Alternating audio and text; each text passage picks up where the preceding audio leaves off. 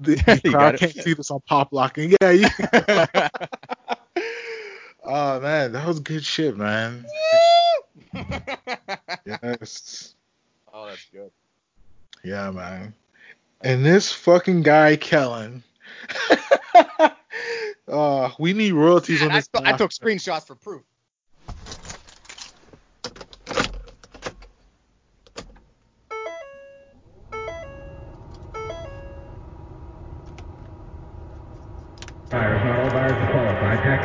We've noticed that you hadn't talked for a while. Um, is it anything to do with anything on your mind, or has it just been coincidence that you haven't talked What- for some time? Why do you care?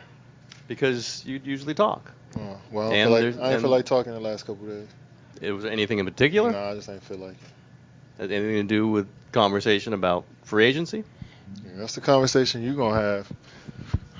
I don't think about that type of stuff. That's your job. You've obviously been around the noise for so long. Is it bothering you more this year? Is it louder this year? It's unnecessary. You got to do Ethan Strauss who come in here and just give his whole opinion on stuff and make it seem like it's coming from me. And he just walk around here, don't talk to nobody, just walk in here and survey and then write something like that. And now y'all piling on me because I don't want to talk to y'all about that. I have nothing to do with the Knicks. I don't know who traded Porzingis. They got nothing to do with me. I'm trying to play basketball. Y'all come here every day, ask me about free agency, ask my teammates, my coaches. You rile up the fans about it. Y'all let us play basketball. That's all I'm saying. And now when I don't want to talk to y'all, it's a problem with me. Come on, man. Grow up. Grow up. Yeah, you grow up. Come on, bro. I come in here and go to work every day. I don't cause no problems. I play the right way, or I try to play the right way. I try to be the best player I can be every possession. What's the problem? What am I doing to y'all? You weren't talking. You weren't talking. Media. So, who are you? Why do I got to talk to you? Tell me. Does that is that gonna help me do my job better? Nah, bro. I didn't feel like talking. Kevin, the uh, free agency thing really hadn't been that much of a discussion coming to you because we got it loud and clear, at least we, most of us should have, that it was off off limits. Don't So go what's there. the problem now? No, just that you've been quiet and you're not usually quiet. You usually share your opinions and stuff. So everybody's like trying to figure out what's going on. And we were all getting questions from fans like, what's wrong with Kevin? I just tell them he's playing okay, but he's not talking right now. I just don't trust none of y'all. Every time I say something, it's get twisted up and thrown out in so many different publications. Try to tear me down with my words that I say. So when I don't say nothing, it's a problem. I just want to play ball. I want to go to the gym and go home. That's all. Is that a problem? All right then. Yeah. I mean, how do you how how are you playing? How's the team playing in the last I- couple weeks? I'm done. You know you don't care about that. I just asked you.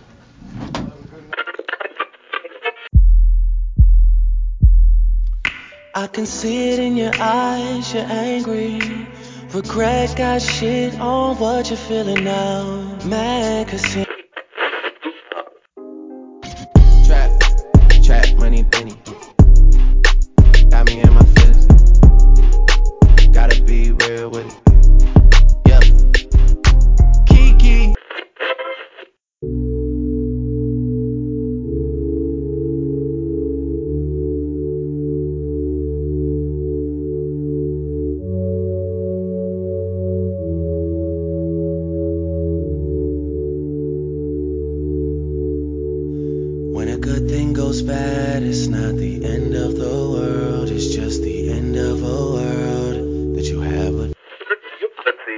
actually looked somebody in their face and told them to grow up. He's like, I'm, I'm talking to you. So to me, it was personal. He did name check the reporter he was upset It was with. personal. It's like this guy wrote a story. uh, He, he wrote a story about me without even talking to me. So making it seem like it was some things in this story, this article that I supposedly said. That's what I really took from it. And then, you know, if you're getting asked about free agency way back in training camp and they still asking, like it, it, it kind of runs its course. You just want to play basketball. Ask us about our run that we're on right now for this this third cha- straight championship. I mean, that all comes with it. When you're considered one of the baddest players the, on the planet, You know, people have interest on what's next for you. What, you know, I mean, they're just interested in your life in general. I mean, what? Why haven't you talked to the media? Where are you going to be next year?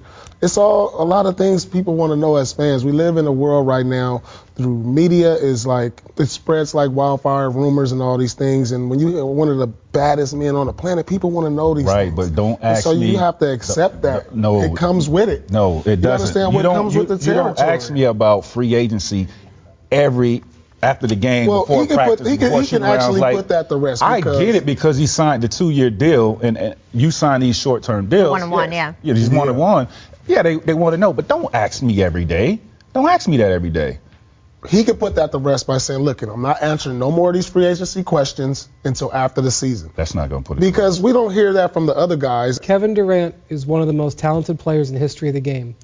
He is absolutely indefensible on the court. He has a chance to be the all-time leading scorer. He's got two rings. He's got an MVP. He's got a chance to win more. His only weakness is his thin skin. it's his only weakness. And I don't know why, because he doesn't really owe anything to anybody. Um, when it comes to this, he is absolutely within his rights to call out a reporter. He's absolutely within his rights to get frustrated by questions. However, if you want to talk about acting like a grown-up, in 2016, when he changed teams, it changed the face of the entire league. Every single day that has passed in the league since then, including today, Yes. is affected by that free agency decision. His next free agency decision will change the face of the league, especially if he leaves. These are maybe the most important thing that is going on in the NBA right now, even more important than Anthony Davis, is where Kevin Durant is going to play next year. And, and he made the decision to sign a one-year contract. It is his have to has to be his responsibility to stand up and accept the, the, the reality of that situation. And he should say, None of you can touch me because I'm better than all of you and I'm more powerful than all of you and I'm more powerful than every owner and every other player in the league because I control where the, the balance of power goes in the league. Well, look, this isn't going to stop. That's the bottom line. He can stand up there and say what he mm-hmm. says, and, and I do agree to a point. If he's frustrated, he's allowed to say it. We want to hear from him. We didn't hear from him from nine, for nine days. Now we've heard from him. I don't want to criticize him for speaking after he finally speaks. That being said, it's not going to stop. Brian, as you point out, his free agency is going to affect the NBA. Is a seven billion dollar a year business. The New York Knicks just made decisions that are hundreds of millions of dollars worth of decisions based on speculation of where Kevin Durant might go. This isn't just gossip. Kevin Durant decided to take a blowtorch to his face yesterday. So, what happened, Ethan? What specifically is he objecting to?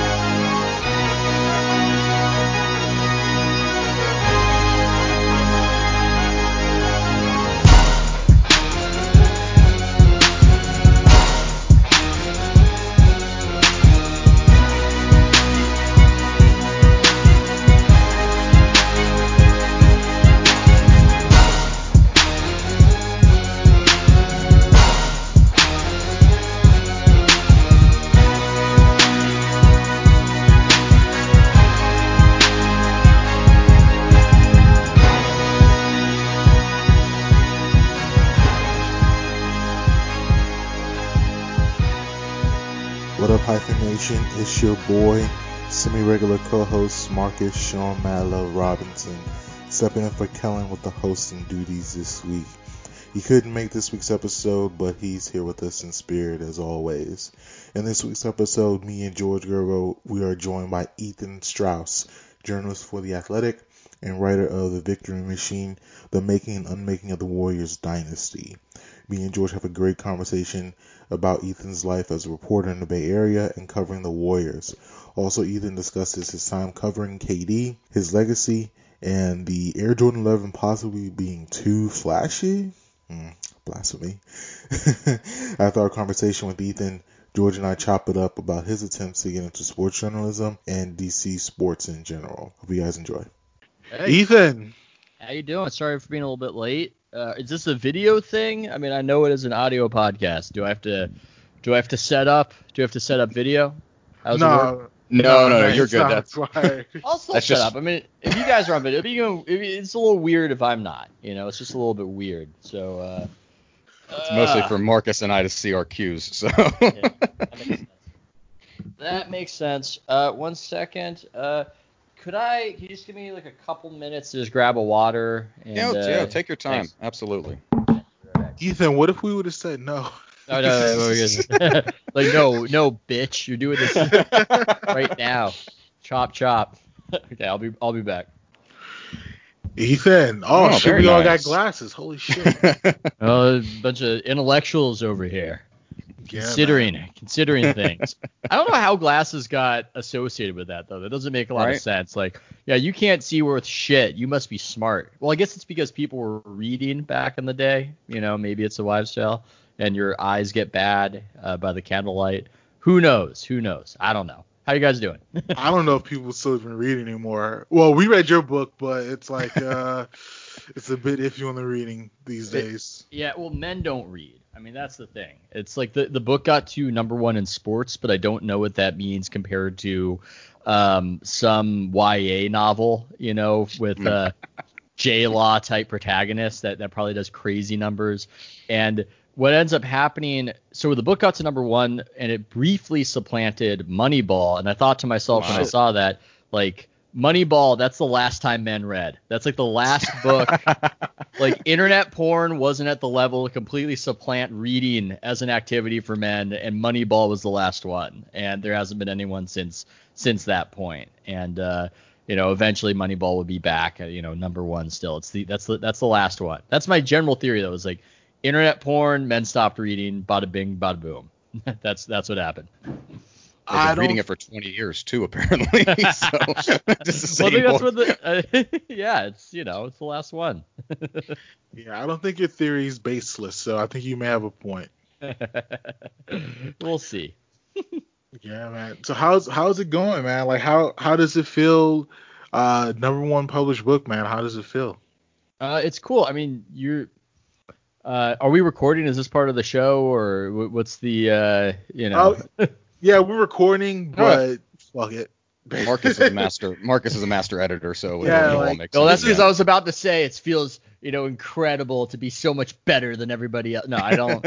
um, yeah, I. It's cool. It's mostly cool just because you're afraid of failure. Like I was afraid that I would come out with the book and then it's just not even discussed, and you know, it's a big disappointment. You feel like you're letting people down potentially uh, who are also invested in it. And, you know, this funny thing happens where other people um, make a lot of effort behind the scenes in order to get a book over the finish line, and they don't get any kind of credit, but they also don't own the failure. And so I, I then want to just make them feel good about having worked with me and feel good about uh, me as an investment. Like I don't want to let them down. And so the fact that it got picked up, it got talked about, it sold pretty well as far as I can see.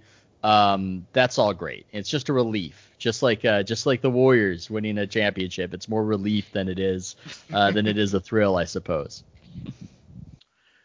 That's pretty good, man. It, it's funny talking a little bit back when you said um men don't read. I I did notice. I think the first in your acknowledgments uh, of the five people you first acknowledged, four of them were women. So I can tell you're a smart guy. Uh, I didn't even think about that. I can't even remember who I acknowledged, other than my wife, who took the, you know, took our son to Mexico for two weeks, and that was a vacation I was supposed to be on, and and I said I got to get this done, and she was a hero. You know, she was a trooper, and she took a crying baby on an airplane. Um, so So so yeah. it was like the it was like the opposite of Rodman's 72 hours in Vegas. I mean, hey, he's uh he's lived uh hey, he had a best-selling book. I read that as a kid, by the way. Uh, I remember the cover, yeah. with the crazy fonts. You ever read it? It's got like different size font and different um you know, you, you might see some Dan Gilbert style Comic Sans at various points of I, it. I knew And that was going to be in there. I always thought that was pretty cool. It was dismissed as gimmicky at the time, but I remember reading it as a kid, and I just skipped to, right to the parts where he was having sex with Madonna. Like that's that's what I skipped to when when I was a, you know, that was pretty shocking. But I also thought it's pretty cool that they're just changing the font all over the place. I've never seen something like this. Hold on, so why didn't joining us. so why Um, did so why didn't you do it? You should have had big uh, KD sucks comic sans somewhere in the well, I've never pulled down, you know, 20 rebounds in a game. You know, I think that Dennis Rodman in the 1990s might have had a certain level of cachet that I've not gotten to yet. But if I have a big hit, then all bets are off. Then the font's going insane. Different colors, upside down, whatever. Uh, I'm gonna hold you to that, Ethan. By the way.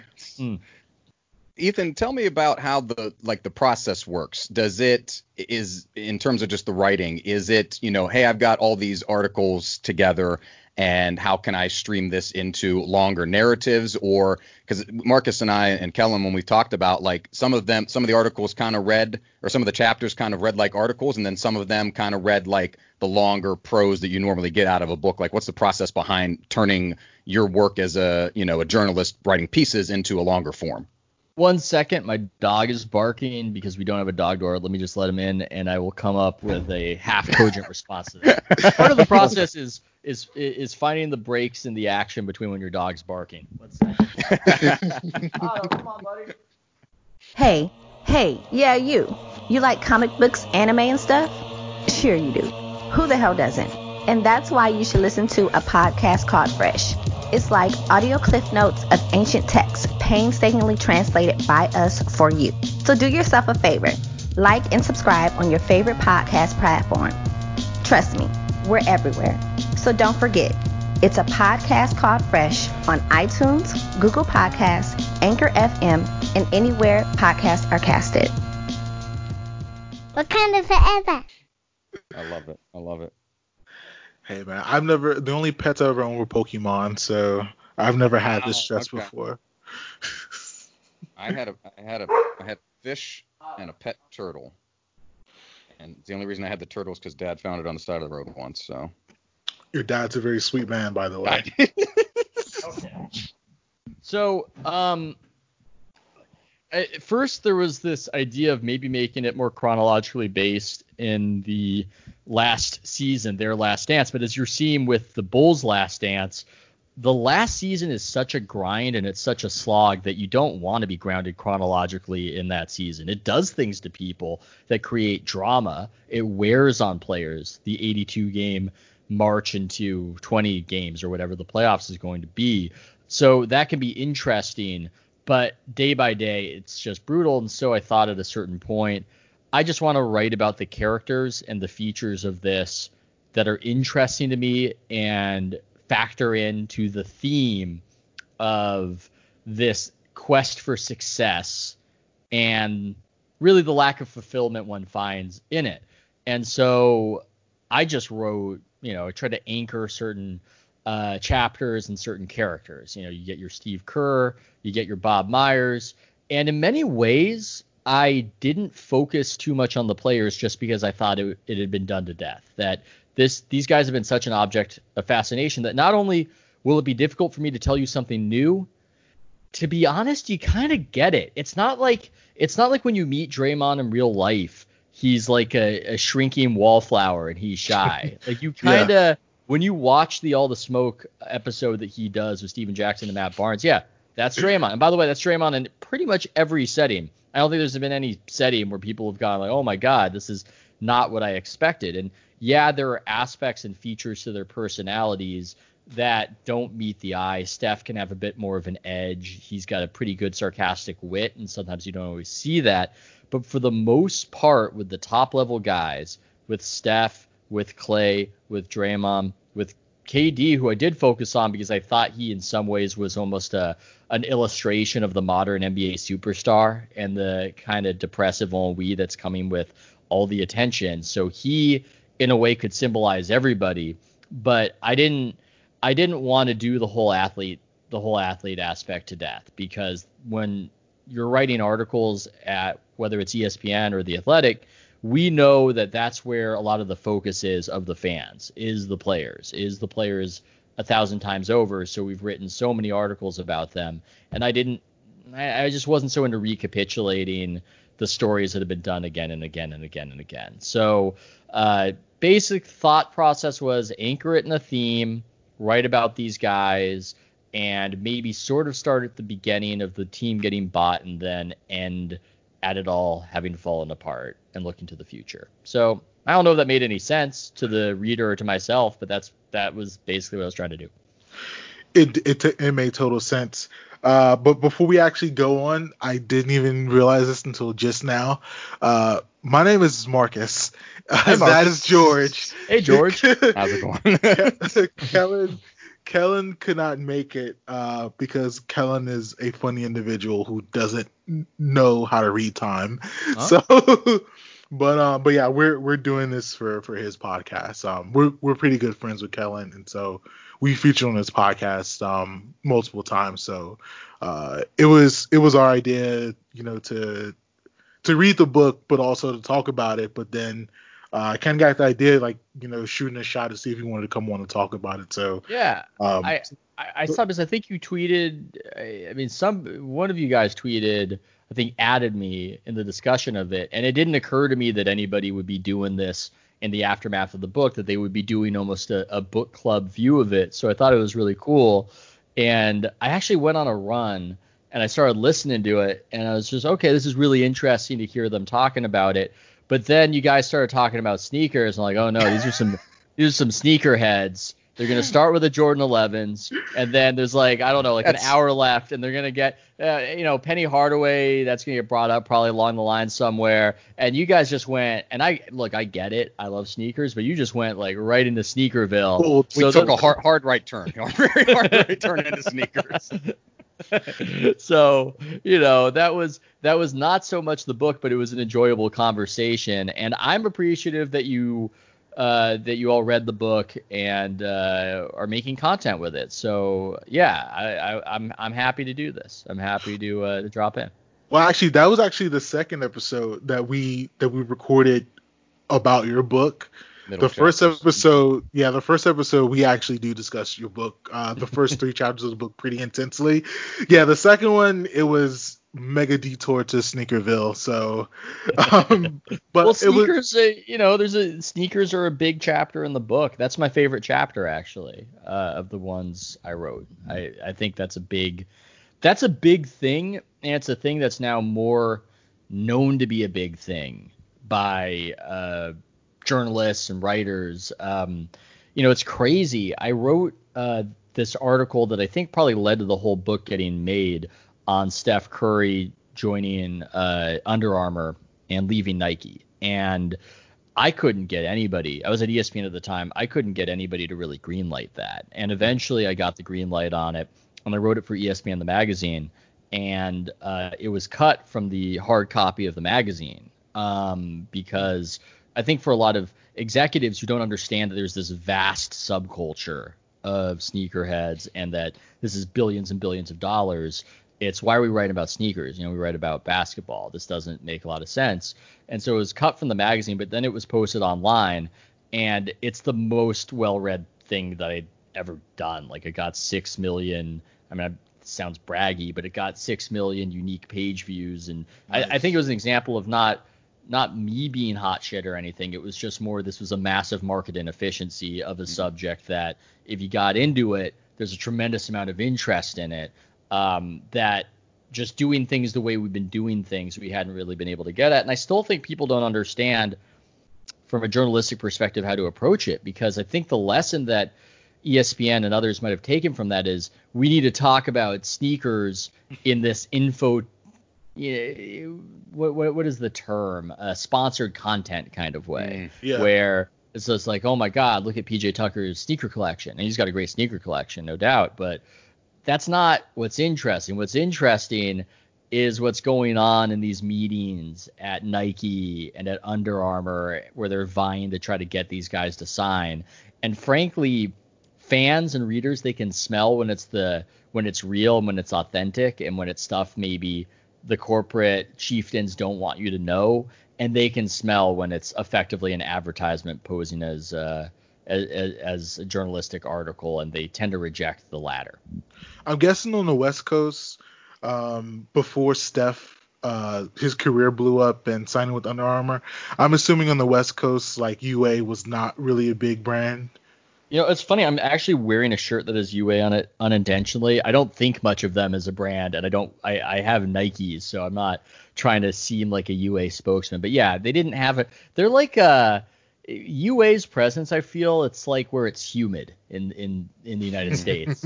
you know, it's like uh, suburban, southern. That's kind of where their footprint is at. But they've tried to go heavy into basketball, and I think if I was writing another article I might start asking the question of why they couldn't sign other guys. I mean, that's what's weird Mm, about yeah. how it's gone. They've gotten a few other guys, but they haven't gotten a superstar after Steph. And I think a lot of that is Nike with a bigger bankroll defending their territory.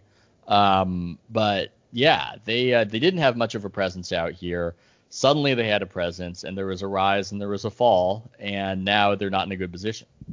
because those next level of guys that you know would have gone, come after Steph that Under Armour, could have signed, like Kyrie, like Paul George, have all done their lines with Nike, and and Yeah. pretty much and was we pretty much to some pretty good sustained success, especially for Kyrie. Yeah, and you know, Under Armour tried to get some guys uh, when they were younger. I think Mudiay was somebody they took a bet on, and that bet did Mm. not work out. Yeah. So maybe you know Mudiay plays better or does better, but that's what's funny is that you're almost you're almost a scout. You're almost doing it whether you're an agent or you're a sneaker company. You're almost looking at the game like a general manager because it's a question of what guy can I find who's an unsung talent who's going to blow up after we sign him to a reasonable deal who's really going to help us? And maybe UA just needs a better scouting department because they haven't gotten one of those guys. Marcus, this will give me a good segue back to the book, which is, of course, The Victory Machine, The Making and Unmaking of the Warriors Dynasty. Ethan Strauss from The Athletic San Francisco joining us. Um, you go, it's the making and unmaking of the Warriors Dynasty, but it could al- almost be the making of what we consider the modern NBA. I like in a, a couple of different places throughout the book that you go down avenues that have been talked about from, you know, the mental health of players to uh, the sneaker wars, as we just talked about, um, ownership and how you know billionaires behind closed doors are just throwing unheard of sums of money um, to get involved with these teams. The making of the modern NBA player, the modern celebrity NBA player that has more power now than they ever ha- had before. Was that intentional or just kind of in your research and going through everything, your work kind of led you down these avenues to talk about things that not only affected the Warriors but the league as a whole? Yeah, it was a little bit of both. I mean, my mentality when trying to do a project like this is can I get this to cross over in a way? Can I get this to be more than what it's specifically about? And I don't even know if I succeeded in that because I know people who aren't big sports fans who read it and enjoyed it, but I know other people who read it and some of the names are unfamiliar to them um, and they can't track certain aspects of it. So there's always that question of expository.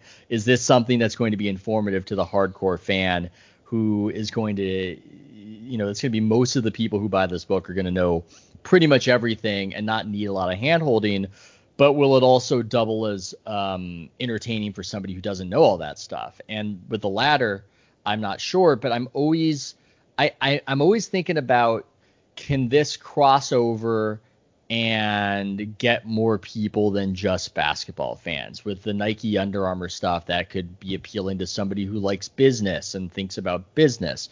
That could be that somebody who thinks about um, social media and what it's doing to our brains and what it's like for famous people and celebrity culture in general, maybe they could like the focus on Kevin Durant in that particular chapter. Somebody who thinks about leadership and motivational techniques, they might read the Steve Kerr chapter and get something out of that. So um, there was a little bit of a lack of intentionality, but it's all driven from that perspective of can I find a thread that is going to relate to more than just this? I think you did a pretty good job, honestly. Mhm. Uh, I've been, I mean, I've been into pro ball like most of my life, but I still felt the the book sort of really able to engage with people that maybe they just have like a passing sort of interest in basketball. Maybe they got into the Warriors only because they were like so good. Um, maybe they, like you said, like they just like the sneakers and like the business aspect of it. But I do think that the book is able to, to grab the reader, um, regardless of the sort of level of like, um, you know their level of relationship with the NBA. Um, but speaking of that, speaking of sort of like you know the basis of maybe who grabs the book or not, I wanted to actually ask you a little bit about yourself. Um, kind of what was your sort of history with basketball growing up as a kid, and what made you want to get into sports journalism?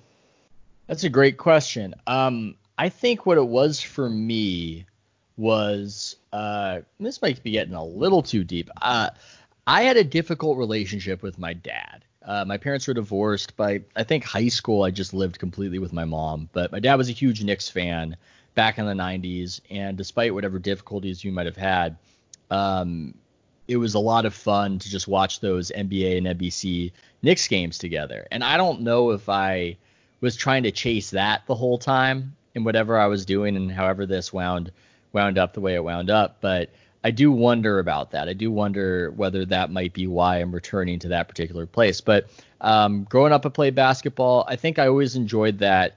Um, I'm better at basketball than I look, and so there's always a little bit of.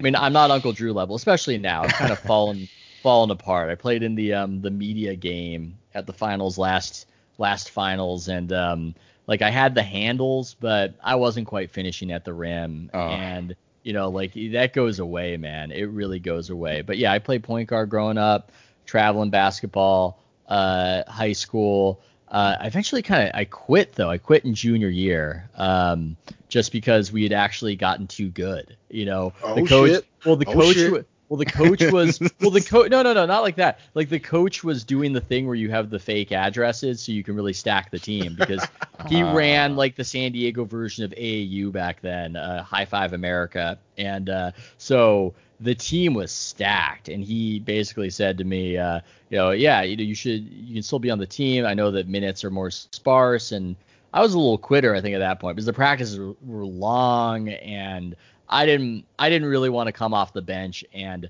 you know be practicing two hours a day and do that whole thing. So I just kind of, I just kind of stopped at that at that point, and I don't know if I regret it or not. I don't know because they nearly won the state championship, so I don't know if it would have been a great experience to uh, sort of ride the bench um, for the most part and try to have a moment. Um, I still don't know, but I th- what, what's great uh, for my position is it's sometimes hard to get picked, but then it's really easy to overcome the expectations. Um, and so that's a cool thing. That's a cool thing about uh, about basketball for me. And uh, I kind of wound up in this whole whatever it is I do by a little bit of happenstance. A buddy of mine said he heard there was a, a job at the NBA when I was graduating college, and I didn't know I didn't know what I wanted to do. I had no clue. Uh, I applied for the job, and it was an NBA PR. And what I did was basically wake up at 4 a.m. every day um, and read literally everything written about the NBA, everything, everything, and then I send a memo out to David Stern and other people um, on Oh, nice. who we needed to have executed or whatever. I mean, Hmm. back then, back then you could literally read every newspaper article in America on the NBA. We're talking maybe 2009, so you could you could actually do it, but it, it, was a miserable job. But it made me read a lot of what people were writing, and then start thinking to myself, "Huh, this might be a cool thing to do." Instead of doing what I do, maybe I want to do what these people are doing. And you get to go to games for free and you know this could be a cool pathway. So that happenstance job kind of set up the rest of what I was doing. That's a good. It's a good pivot into um, probably the, the arguably the most notorious uh, event of your career when Kevin Durant mentioned your name in a press conference, and that and you kind of touched, you know, in in you know the old days, you know, if you were a columnist per se, you could write a column, it gets printed in the newspaper, somebody sees it, and then maybe you don't hear about it until later that day or the next day. But when it happens in this day and age in a press conference, it's almost instantaneous that it rattles around the echo chamber. So when you're in the in the middle of that, and for for perspective, I, my background is in journalism. Um, from West Virginia University, where Marcus and I went, and I got my master's at Maryland. And so, coming from a journalist perspective, when you're in the middle of a storm like that, how do you react? And you touch on it, you know, kind of like you're seeing all the criticism coming in. You saw Tracy McGrady criticizing you, but Dan Patrick was in praise of you. Like, how what, what goes into that? Do you have to just shut down completely? Are you looking to colleagues for affirmation? Uh, you know, how how did you work your way through that and to be able to continue to work and do your job effectively even in the midst of all of that?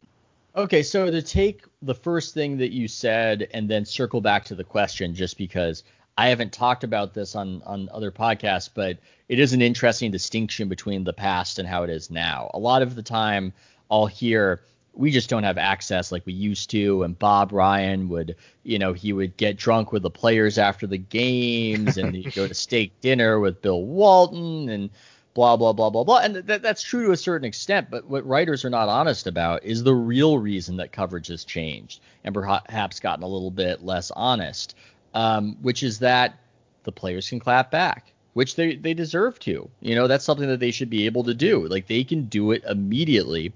And not only can they do it immediately, they'll see it immediately to what you're saying. So back in the day, columnists used to write uh, their hit pieces uh, or whatever you want to call it when the player was going on a road trip and the player might never even find out about it back in the day sure. because he's across the country you know, the newspaper comes, uh, people read it, and then he's back two weeks later. I mean, that is the distant past. So that's not today's world anymore. They're going to hear about everything, and then they're going to respond on their own newspaper effectively on Twitter.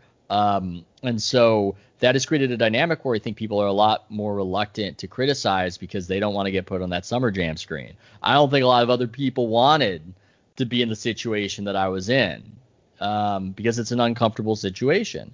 And it's one that comes with the territory, and every job has its downside. But to what you were saying about how you handle it, um, it's almost like when you're, I don't know, you're in a riptide or something like mm-hmm. that. You don't want to panic and just do activity for its own sake. You don't want to start thrashing in the water. You have to calm down.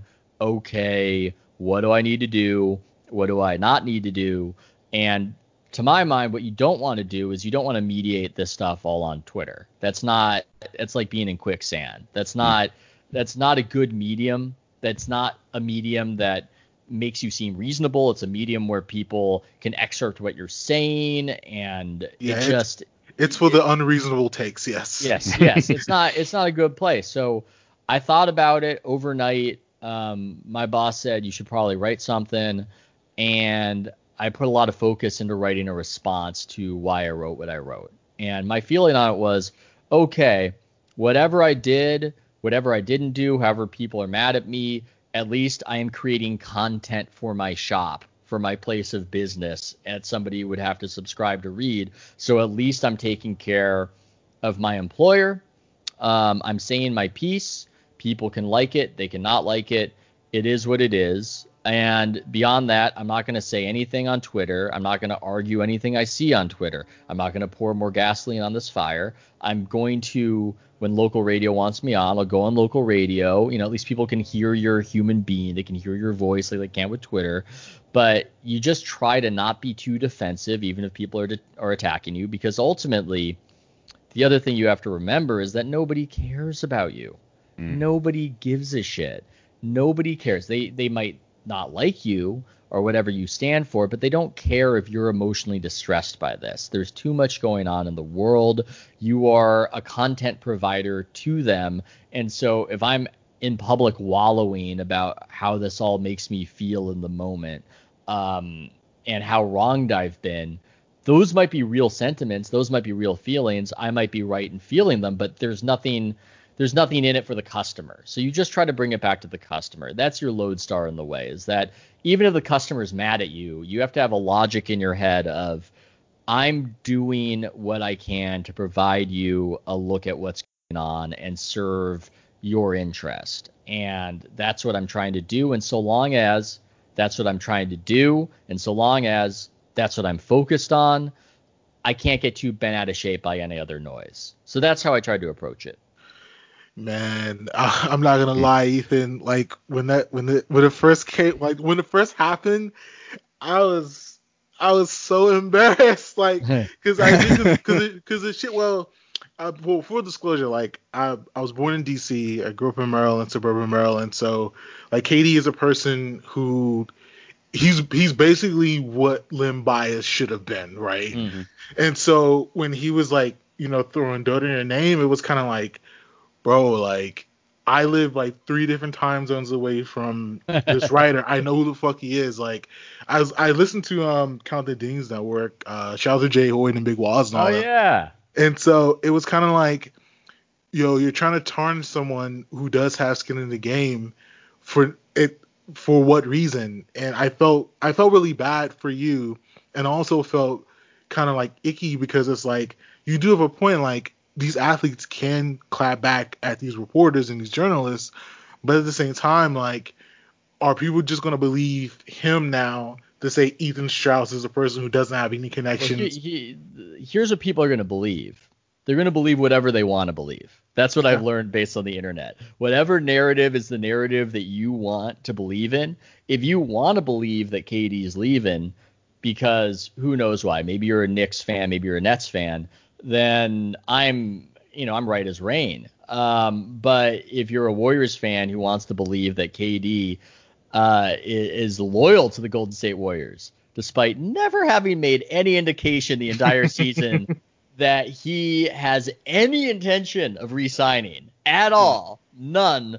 But if you want to believe that, then you're going to try to buy into the notion that it's the media trying to get clicks, stir up controversy. That's what you want to believe, so that's what you're going to believe, and that's just how it is. And ultimately, it was emotionally uncomfortable, but it was a gift to me. It helped publicize the book, and you know, thanks thanks to him for that, I suppose. one of the the more interesting things uh, about him and, and the thing I found in uh, one of the more interesting things in the whole book uh, is about his mother Wanda and you know as Marcus mentioned he Marcus grew up in, in Prince or in DC in Prince George's um, I went to I live in the DC area normally and went to school in Maryland and he he loves the area you know gives back he comes back every summer he's got, He's his got a- name He's got a Maryland tattoo, if I recall. yeah, he's got Yeah, he's got he's got the he's got the Nats. yeah. He's got everything. He's got a Maryland tattoo. He's got the Nats curly W. I think he's got the Redskins logo. You know, everywhere.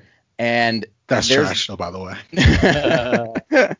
there's this, and it's interesting because you know you go from Oklahoma City, Kevin, to Golden State, Kevin, and it's like what the heck happened here? And the nugget you have in there about how he decided to take control of managing the business side and the finances away from his mother when he came to Golden State is really interesting to me because that's when I think we see the shift because you know, Kevin Durant wasn't always this bad guy, and Nike even ran an ad campaign years ago. Kevin Durant is not nice to try and play up the aspect like he seems like this kind guy, but he's not really.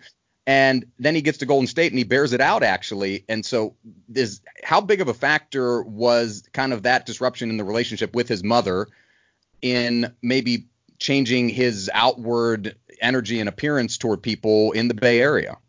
Yeah, it's one of those things that's really tricky and it's really fraught because you don't know everything going on with those dynamics and you don't want to speculate. But a lot of people did. A lot of people with the team did notice her absence, and her absence seemed to correlate with him not being in the best of moods. And, you know, you don't know financially quite what happened there. You know, was it theft? Was it accidental?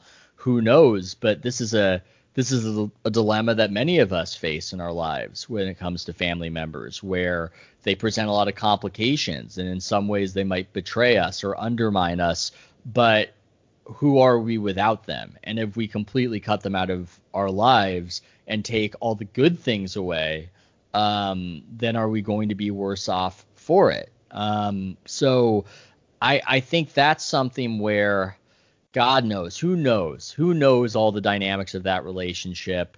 But it certainly seemed that without her, um, without her, he was in a bad place, and just cutting out a lot of people and kind of making Rich Kleiman uh, the orchestrator of your entire existence uh, might have had it might have had its downsides, and that's really unfortunate and it's tough. And he's a guy who's been through a lot of very tough circumstances. So as much as I don't love a lot of how he handles things and a lot of how he deals with people, there is an understanding of how it could get there if not an empathy that's not grounded in experience, of not grounded in knowing what it's like, but just wondering that, man, if it was if it was like this for me, I don't know how I would have turned out.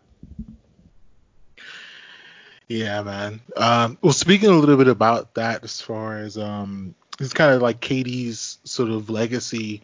Um, I feel like personally, like we're gonna, well, I would say, I think people who are really into basketball and like kind of know the game, like, I think we we do know sort of the special player that KD is, but I think sort of like the general, like even Twitter sphere, it's gonna take a while for people to actually be removed from the Warriors dynasty to actually appreciate what KD was actually doing. But from your perspective, Ethan, what do you feel like Kevin Durant's uh, legacy is going to be like five years, ten years from now? Let's say you know he's in Brooklyn and maybe they win a championship, or maybe they never do. But what do you think like his le- his legacy is going to be in the Bay Area? Man, it's so crazy because it's not completely fair. It's not completely based on just how good you were. He wants it to be. In his vision, he reaches this level of being great and then he gets everything that comes with it. He gets all the rewards, and we all say, "Hey, you're better than LeBron." Uh, we throw rose petals at your feet, and you're now the number one guy at Nike. But it's not. Life's not totally like that. You know, Kevin Durant wakes up after winning the championship and beating LeBron and winning Finals MVP, and turns on the TV with this expectation that all these sports pundits that he's been ripping and yelling at in their DMs are suddenly going to go this guy's amazing. He's the number one player. No, they didn't do that. And maybe there's a connection. Maybe if you've been kissing their ass and doing the proper PR, they would have given you all those rewards. So I guess that's a long way for me of saying that he might never really get the credit commensurate with the skill level and with the accomplishment. There will be people who will make the case. There will be people who will look at the stats. But what's the is it is it a Maya Angelou quote about people will forget everything else uh, but they'll remember how you made them feel. Um, there might be a little bit. There might be a little bit of that where he presently is not having a legacy that a lot of people are, are, are interfacing with it that way and saying he made me feel great. He made people in Oklahoma City feel great, but now there's this bitter tinge to it. There's a bitter tinge to it at the end, and they don't feel great when they think about him. And you know, for a, a time he helped make the Warriors fans feel great, but it, it, it, didn't end too amicably. I mean, he's never said anything about them on the way out, by the way. He's never said thanks to the fans or anything like that. Um, and so I just wonder, I, I see him having almost a Wilt Chamberlain legacy where people will talk about how impressive he was, but he won't have any just stands, for lack of a better word. Before KD stand, I'm sorry, before KD signed to Golden State, did anyone predict like this kind of fallout? Like, did any like was there like some random beat writer that was like, "Yo, I don't think this KD shit's gonna work out." um, so it's funny. I think the Warriors told themselves, and if I was redoing, and I think for the paperback version, I might add some things, but I think the Warriors organization, because you have to convince yourself of the narrative you want. Yeah. Uh, they made a lot about Westbrook and OKC shortcomings. You know, that's why this guy is so unhappy with the situation. But when he sees what we do and he sees how we play, um, he's going to be made whole and he's going to love it. And it turns out, as with many breakups, uh, there's fault on both sides. It's not just OKC, it's not just Westbrook and Westbrook's issues. KD has his own share of issues. And the Warriors I didn't have anybody. Nobody from Oklahoma City actually said, "Oh, this is going to be a rocky ride and this is going to end the way it ended." There wasn't much of that at all, and I think part of that might speak to the thing you were talking about earlier, where um, Wanda kind of receding into the background might have accelerated certain trends faster than than what would have been anticipated because he ingrained, you know, if I remember correctly, he ingrained himself in the community there, bought a house there. I believe his mother lived with him, lived with him in Oklahoma City yeah. for a, a, period of time. So, uh, you know, yeah, a lot of that in, in how d- just didn't pan out in, in his move to Golden State. Um, the book again, The Victory Machine, the, the making and unmaking of the Warriors dynasty. Ethan Strauss with us on Hyphen Nation. I, I, it's interesting the end part, the unmaking of the dynasty, because now in our current circumstances where everything is on its head and we may or may not have a conclusion to this NBA season, it may be a truncated season, it may be bumped up to the next season.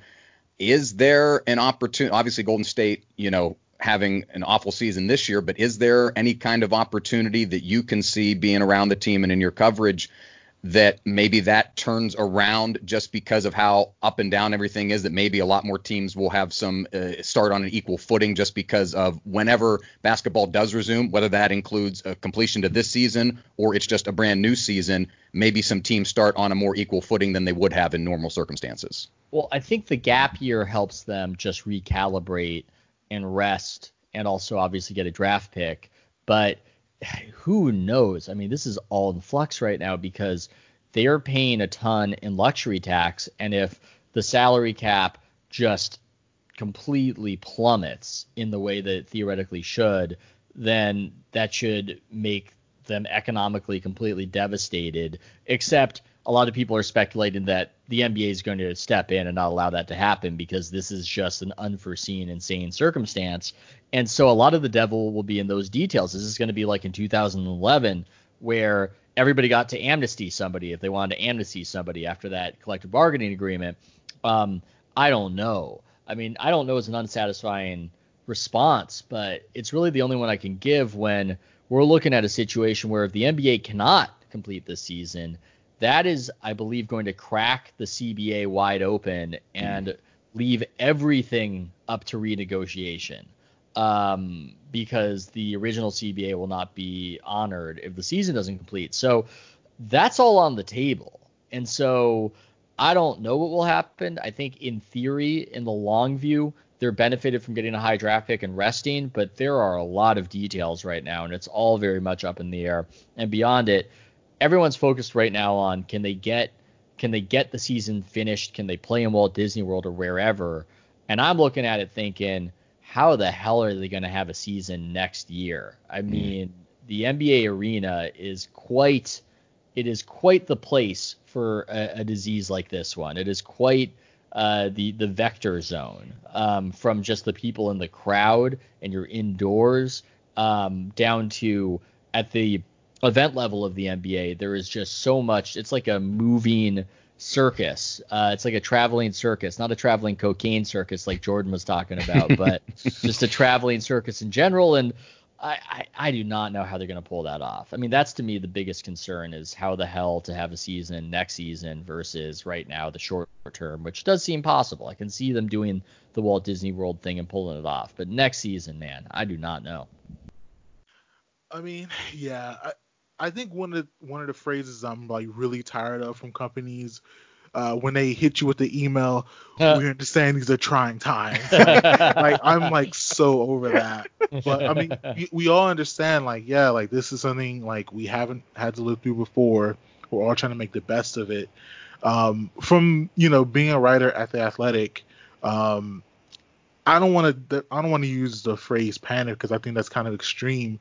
But how is kind of the morale of like the journalists at the Athletic, like in in the NBA in general? Is everyone trying to stay, you know, as creative as possible? Is everyone trying to stay in like good spirits, or how's it going? Yeah, I think we're trying to be creative. We're trying to look at different ways to do things. Um, it's a little hard if you've got a kid, then your kid is home. If you've got no daycare opportunities, so it's difficult to do the uh, sweat work that when it comes to creativity. And I think at the beginning we were trying to go for nostalgia and oh remember this movie, remember this player, and I don't think the fans were ready for that at that time. They still wanted to cling to the idea that this would all be coming back. And no, don't tell me about that. Tell me about the draft. Tell me about free agents. But now it seems like a lot of people are kind of giving up and they want the nostalgia as evidenced by the last dance being such a winner. So we're all still figuring it out. I think uh, there's obviously concern if sports are stopped and your business is in making content and related to sports, but in a way we, we have a little bit less exposure just because we can always find something to talk about and frankly, our travel budget is totally slashed by this. Nobody's traveling, so all the money that we spend in flying around everywhere is temporarily halted. Um, but yeah, if, if, if sports stopped for the next few years, I think we would be uh, we would be in some trouble. That's that's for damn certain. So you're saying no uh, top 50 Warriors of all time list from Ethan Strauss? There might be. You know, we might have we might have entered the nostalgia zone. Personally, I watched a shitload of college basketball and Australian basketball this year, and so I I, I want to go into that backlog and talk about the draft. That's um that's more the focus currently. But yeah, there there might be top 50 lists. I'm not the one to do it with the Warriors, by the way. Sometimes sometimes because I've been around the team for a while, I am, as Colin Cowherd once said, uh, a young man who's been covering the Warriors forever. Um,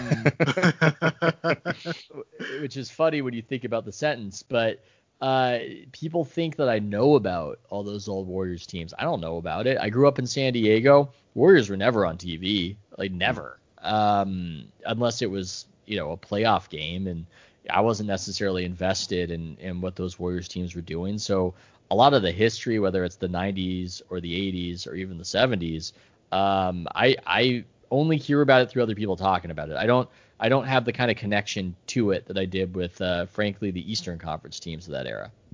Sounds like a Chris Mullin retrospective is coming from what I hear. So. yeah, it's not so much. What an accent that guy has, though. That guy's got a great New York accent. Oh yeah, it's it's thick as molasses. um, I guess one last question before I get you out of here, um, because you, you you covered the Warriors since forever, but but which team do you think is better? Do you think the 2016 73 win team is better, or the last uh, the 2018 Warriors? Well, which one do you think is better? Well, I think the 2017 Warriors are the best.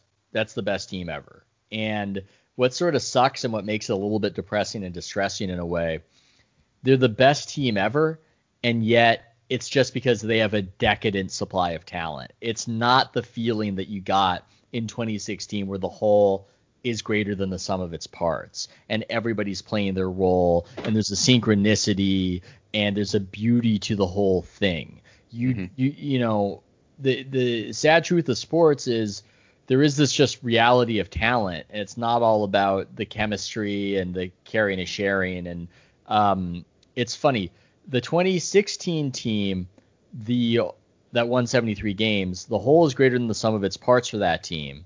Um but that team would get its ass kicked by the 2017 team where the whole is less than the sum of its parts just because the sum of its parts are fucking ridiculous. Because the end of the game has Steph Curry, Klay Thompson, Andre Iguodala, uh, Kevin Durant, and Draymond Green. I mean, that's just that's just stupid. I know people will say the Bulls are the greatest team ever, or the 90, you know, the 96 Bulls and 72 wins and the championship, and you can only compare teams across versus their era, uh, of course. But come on, I mean, like that that Warriors team is so much that that's so that's stupid. That's a crazy level of talent. that's just that's crazy. That's way better than Michael Jordan, Scottie Pippen, um, you know, Ron Harper. I mean, this is a great team. Dennis Rodman, that's a really cool team, but it's just not it's just not it's not at that level. It's not at that level of 2017 Warriors. Ethan, man, um, thank you for joining us, man. Thank you for cursing. awesome. We definitely appreciate that shit. but no, like from um, uh, like I said, like thank you for. Well, I didn't say this, but thank you for writing the book, man. Like it Yeah. was it was a really enjoy to read. Um, Perfect time for starved basketball fans to enjoy something. So Yeah, man. I think you did a really good job with it. Um, I know you said you may be adding some uh, more additional, maybe paragraphs or even chapters for the paperback edition. Um, but you know what you did for the the book that you have right now, uh, it's a really good read, man. So thank you very much for uh, writing it. Thank you for your wife for putting up with you. uh, and thank you for joining us, man. We definitely appreciate it. Thanks for having me. I'll put out my plea, my plug. If anybody who read it and liked it can give a five star Amazon review, I'm told that helps me a lot, and it really helps me get that uh, that paperback where it needs to be. So if anybody could do that, I appreciate it. Uh, or subscribe to the Athletic. And thanks so much for reading the book and and going through it. It's it's awesome, and you guys did a great job with it. Even if there was maybe maybe just like 30 minutes too much sneaker talk. Just one note. just one note. I tell you, so, I mean, I- that- And, so and how can you not bring up the, the Jordan fours? You know, like the 11s, they're great, but they're almost a little too flashy and shiny. Like we'll, we'll, we'll, we'll another time we'll get into this, but it's two it's flashy sneakers? What is this? I don't What is- know. I don't know. You know what it is? I got ridiculed by Mark Stein for showing up to a playoff game wearing some uh, North Carolina blue 11s, and uh, he pulled me aside and scolded me, scolded me for doing it. So I think that's what that is. I think I'm still traumatized, traumatized from that. But look, that's another topic. Uh, thanks for having me. It, it's been great. It's been my pleasure to drop on by. Thanks, buddy. Appreciate it, Ethan. Thank you. Yep. Hiya, Puddins. It's your girl Holly Quinn, aka Dr. Harleen Quinzel, here to tell you all about it's like a podcast or whatever. We talk about nerd stuff and life stuff, and if you want to know what we're about, check out the Powie Awards, our 100th episode Q and Slay, or Theater from Our Butts. Have a good day, Puddins, and love, trust, and belief. I'll do a proper intro because we we didn't we didn't introduce anybody. We just started talking. But that's um, that's what I love about it is like it's better if you can just free flow like that, and then we do the and then yeah we add in the stuff after. And I tried to throw in my radio style, throw in the title of the book and stuff and everything as we go along. But no, that was awesome. That was awesome. We hit on everything. He was great. Between the two of us, we literally checked off all of my boxes. do you want to get into sports journalism? Yeah, it's still the. I mean, man, that Marcus, that was the goal. Like, it's so. I mean, I did. I almost, you know, we had Kellen. Like Kellen could have been part of the sports staff at U92, even though he was on the DJ. Oh uh, wow, I never knew that. Yeah, yeah. Because he, man, he would always laughing because he'd always come in. He'd have his hat. Um, I don't want to. I don't want to put him in jorts, but I can't remember correctly. But I feel like he might have worn jorts once, but we all did, so it was it was a thing. Um, but I can remember him walking in the back door and he just had just like commanding, like, oh man, and he was always wearing a Bulls jersey or Red Sox something, you know, Red Sox jersey or something like that. And so I was an Indians fan, and like they lost in 07. He always gave me shit about it because the Indians were up 3-1 in that series, and then of course they pissed it away like they do. Um, but um, but no, like so that's kind of how we you know got into each other. But I was on the sports staff, so we did you know sports update and women's basketball and hockey and our baseball games and our sports talk show and all that. Um, and then I was on WVU News, which was the TV stuff. So I got, you know, did like sports anchor for, you know, twice a week. We had our TV show. And so that's what I wanted to do. I didn't, I mean, I love radio more than I love TV and I always have, but um, kind of like TV was where the jobs were, but it was literally just like now where it was a recession and people were getting fired and laid off and it, everything sucked. And so I was here at home for a year and then applied to everything I could find. And I, I moved to DC because I applied to be, you know, work at the visitor center there because I worked at the visitor center at WVU. So I figured that was something and it was a job that paid money and I'd been in the house for a year not doing anything. So I moved to DC and then 10 years later, meeting people, worked in politics in Congress for seven years, and then went back to Maryland and got my master's. Um, and then came back here.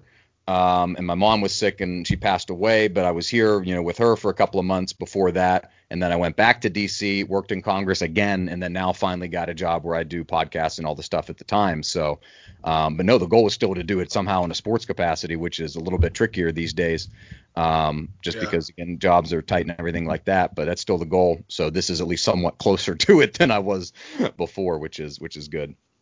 How's um so it's Washington Times, right? Yeah. So Yeah. it's mhm. How's the um how's the sports coverage there already? So we only years ago, so it's like the conservative alternative to the Post basically, and but years ago it was kind of like a full service DC paper, like local and sports and everything Yeah. like that.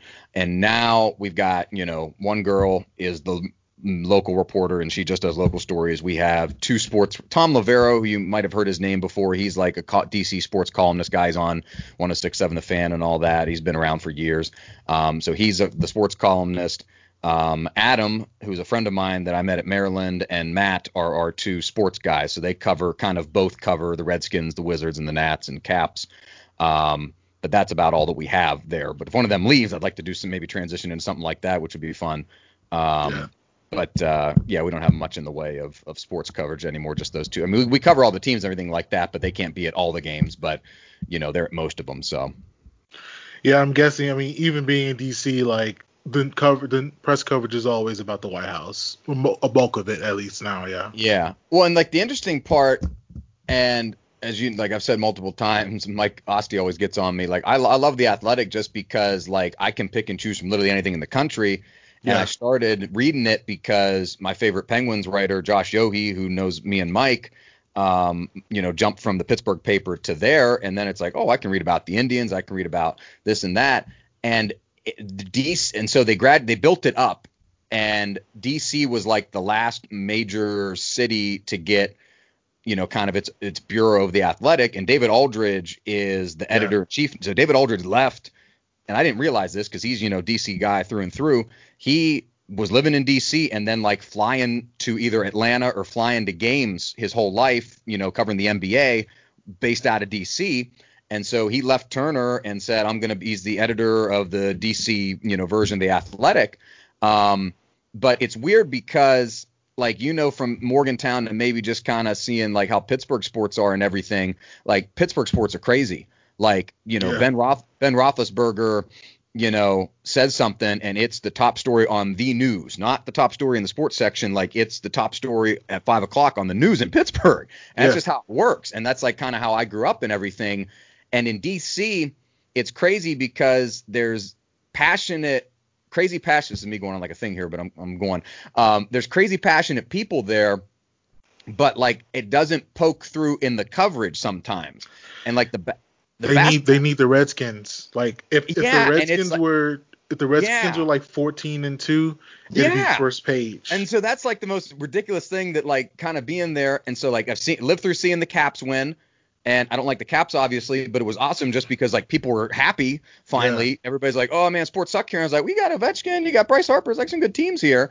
And then the Nats won, and then that was great. But no, it's like if the Redskins, God forbid, the Redskins ever go back to the playoffs and win a Super Bowl or something like that, apparently, you know, it, it's just going to be a fucking party for weeks um, everywhere. It's it's not apparent. Like trust me, like like like growing like growing up in DC, like like even if if you remember, you know those like '90s like Bullets teams when they had like potential, like no, like we we had Ovechkin.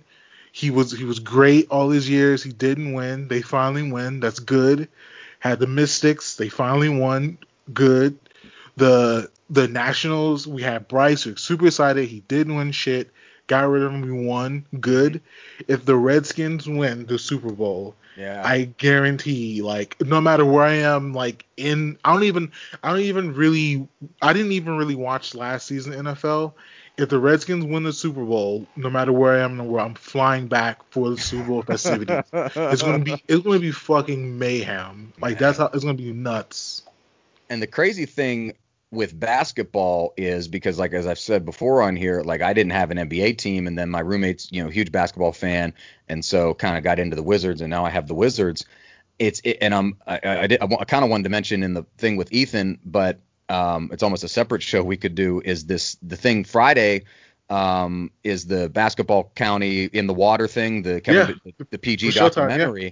Yeah, and so I want to watch that and see all that because it's interesting to me how crazy passionate people are on the local level and the level of talent and DeMatha and Gonzaga and Markelle Fultz and Durant and Ty Lawson and all of that and people are still passionate about Georgetown and they're still passionate about UMD basketball and somehow the Wizards can't fucking make that connection between how strong in in, in the youth local and basketball fever is in that region. It's the capital of basketball. Like New New York, New York in the 50s and 60s with like Lew Alcindor and all those guys, capital basketball. DC is capital basketball now. Period. Like I don't think anybody else has an argument. And the Wizards can't connect that to you know come watch these guys play when there's only 6,000 people in the stands at the arena to watch the Wizards. And like that's mind-boggling to me.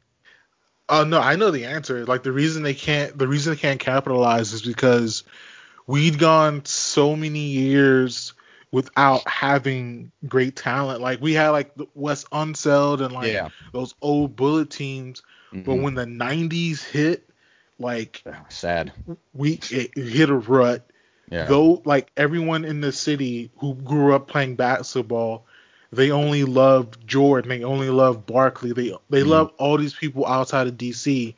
And so in the 2000s, like when we were in high school basically, like if the Lakers came to town, Yeah. it's it's, it's like yeah. 90% Lakers. And so Yeah. even even when Jordan came to to the Wizards, it wasn't it wasn't it wasn't Bullets Wizards fans. It was people that just wanted to see Michael Jordan play. Yeah.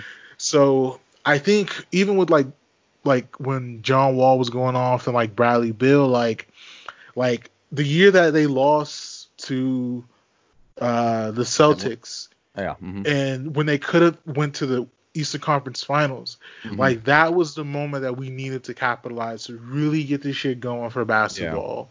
So they lost, and then we have we haven't been that good since. So like it's like a thing of like because I mean DC's a pretty big transplant city, Mhm. so a lot of the home games it's gonna be a mix of it's gonna be a mix of both. Or if it's a good team coming into town, like it's gonna be people who root for that team more than they root Yeah. for our team. So like whenever like if Steph Curry is going off for like 50 points, we need people to boo him. Like we don't like if they're showing highlights on Twitter and they're in DC and they're going off for points and people are cheering, Man, that's just dumb- bad. I've been to I, I haven't been to a game in about a year or so, but like me and my roommate would go back. It was stupid cheap. Like we sat we sat courtside in VIP for like 60 bucks because you could wait on StubHub. You could wait on StubHub until like an hour before the game, you know, 30 minutes before the game starts, and like just snag the tickets because people were trying to unload them. And then we, you know, we live in uh, Arlington, so we would just hop on the metro and get over there real quick and just eat all the food, go crazy. But like, no, man, those even the even the the fucking Knicks. Like, I, I've been there for a Lakers game and it's you know crazy. Cavaliers game, they when LeBron was back with the Cavs and they had Kyrie and everything, and Yep. LeBron LeBron missed two foul shots in the fourth quarter and everybody got a chicken sandwich. They were screaming like crazy and Wizards somehow won the game. I remember But like even the stupid Knicks would come into town and it's like mellow and just because all these New York people there and it's like eh, I was like they're the Knicks. I was like they suck. Like what? you- it's ridiculous. Yeah, man. Like in the actually, I really, I really do think. Actually, you know, I said the Wizards losing. That was the moment. But in like in a fantasy moment, mm-hmm. if KD would have come, if KD would have somehow got drafted by the Wizards and just stayed in DC his whole career, and then maybe like bring a championship to DC, like I think that would have been the turn because you would have had this DC kid, well, this Maryland kid, like backyard, like we can just go to the games, we can win over the crowds, and mm-hmm. even like like KD did outplay LeBron. If it's a situation like that where he's outplaying like the best of the best, now you're not gonna need to root for LeBron. You're not gonna need to root for Steph like you have KD. So it's um, yeah, man, like it's Well, and just like Grunfeld, like after they finally, it's just like, what in the world does Ted Leonsis have on Grunfeld that he keeps him employed? Because like he was the he was the longest tenured GM in the NBA at one point, and for no good reason because like they miss on Jan Vesely, they you know Caron Butler, Kwame Brown, and it's like like exactly what you're talking about because they go from Jordan, you know Stackhouse, it had names Jordan Stackhouse, um, Jamison.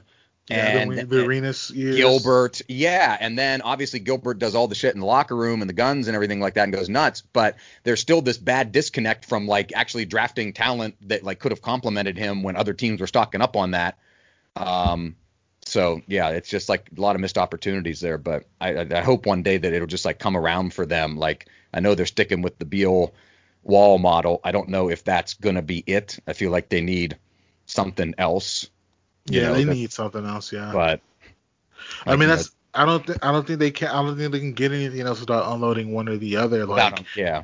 yeah, like I I I didn't think they should have. I think they should have uh, either it away or let Beal go. Like Mm-hmm.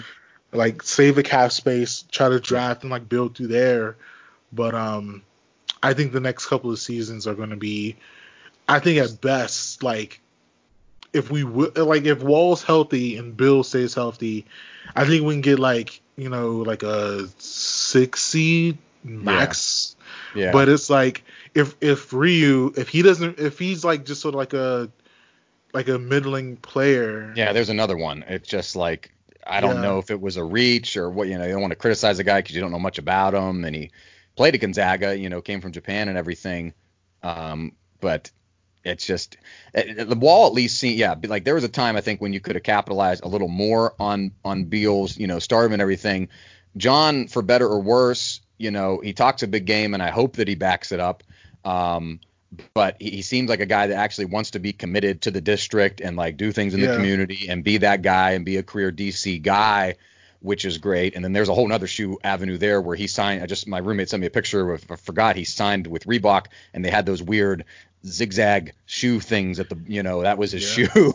And then Reebok those. And then Reebok got bought by Adidas, and so like you know he's kind of maybe missed out on some opportunities with that, but like he does seem committed to the region and to the city, which is a good thing. And at his position, you know he could kind of be Chris Paul, where he has this long career and is still maybe not elite, but he plays like at an all-star, above average, all-pro level for a, a period of time if he doesn't get injured again. And so add one or two guys to that, and maybe it pops and turns into you know something because those playoff teams were like Wall and Beal, but like I've said before, it was Paul Pierce the one year, and then Andre Miller and um, uh, what's his Al Horford, and like that Yeah. was you know those bench dudes were the ones kind of carry, helping carry them to to the second round that one year. So I think with I don't I don't think Porter I would not describe Otto Porter as a bust, but for whatever reason, he just never maximized like his Sure. potential. Like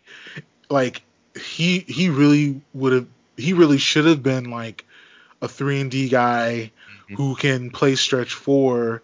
We can go small ball with like him at the four, Oubre at the three, Beal and Wall at the two, and then Gortat or Gortat's replacement at the five. Like, but he didn't. It's weird. Like he didn't. Like, oh my god. Like, Yeah. I'm, I am kind of mad that like he kind of whipped. I mean, he was a Georgetown kid. and local, yeah, And- you know, played local, at, you know, in college. Yeah, man. But yeah, hopefully, like, hopefully they get this shit together, man. It feels like a big untapped. It, it feels like an untapped opportunity to me with how much people in the region locally, we're talking communities, you know, love basketball all around the DMV, uh, and how if the Wizards like became hot or something like that, I think it'd be like wild. But yeah, Yeah, I mean, because it's from talking about Georgetown. Yeah, it was from those like 80 Georgetown teams. Mhm. Then the 90s being competitive, and then even UMD and like the um uh Steve Blake years. Yeah. Like like yeah, like Juan like Dixon. They, yeah, like they they had it, and then now and even and, and like even now, like you know, having been there, you know, people. I think people like uh, uh, Turgeon kind of silenced some of the critics because a lot of people were like, "Oh, we're uh, you know one and done. We can't make the Sweet 16 thing." And he's had his share of like what you could call early exits in conference and national tournaments, but has been able, at least in the last year, to placate some of that with some you know decent wins um, in crunch in, in the playoffs in the tournaments, and then you know you send like Kevin Huerter has been done really well with Atlanta, um, and they've produced some guys finally to send to the league um, that are maybe you know maybe give people give Maryland a, a second look um, in terms of recruiting and staying home. I mean, Lock, Mike Locksley's doing it with football. It looks like to at least some extent of keeping guys local. So maybe that kind of happens with uh, with basketball too, which would be nice. Good shit, George.